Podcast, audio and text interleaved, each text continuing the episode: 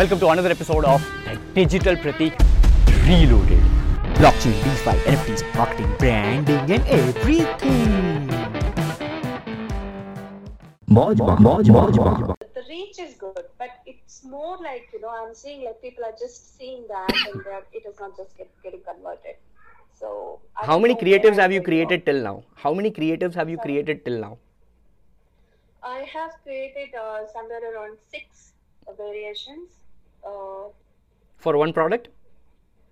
yes, one product. It was for the Valentine's Day, so you know we did uh, reels advertisements, video advertisements, and uh, also All right. we uh, uh, focused on one particular creative and then try to push it to the larger set of audience and things like that. We Mhm, did try mhm. to build the customer Nope, audience, but Ramya, I, I'll tell you, I'll tell you.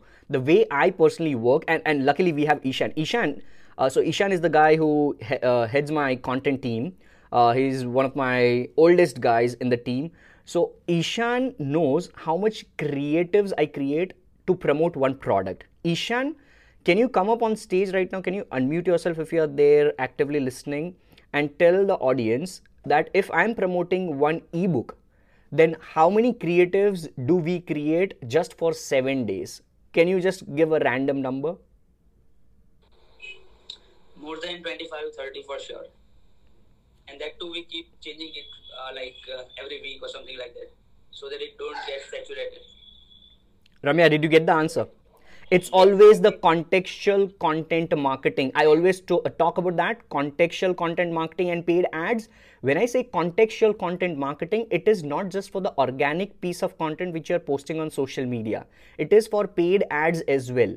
So I, if if I'm running a campaign for around one month, so let's let's take an example of a digital course which I was selling in the month of September last time.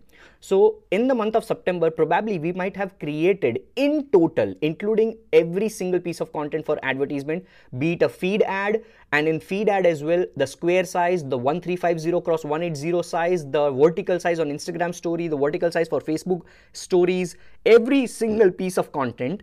If you calculate for entire 16 days of that campaign which we ran we might have created close to 150 creatives which were running for different different campaigns. 150 contextual creatives. When i say contextual then let's suppose if i was selling an instagram uh, marketing course then instagram marketing course might be liked by people who might be uh, lovers of dog so in our contextual uh, Instagram story ad, we will have the storytelling based on dog lovers, which would then eventually lead to people trying to run their Instagram business with respect to pet lovers or pet food. And then if they are lacking on Instagram marketing, buy our course.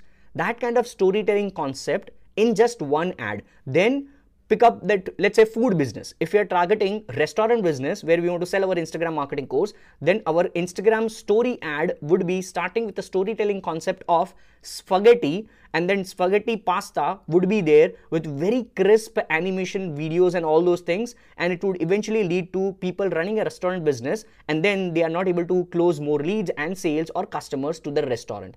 And then they need instagram marketing so they need our course this is just two example which I'm telling you, Ramya. The way we think for contextual creative ads is out of the blue. So if we get an instant idea, we just create that creative. So the the place where you are lacking is not just the targeting.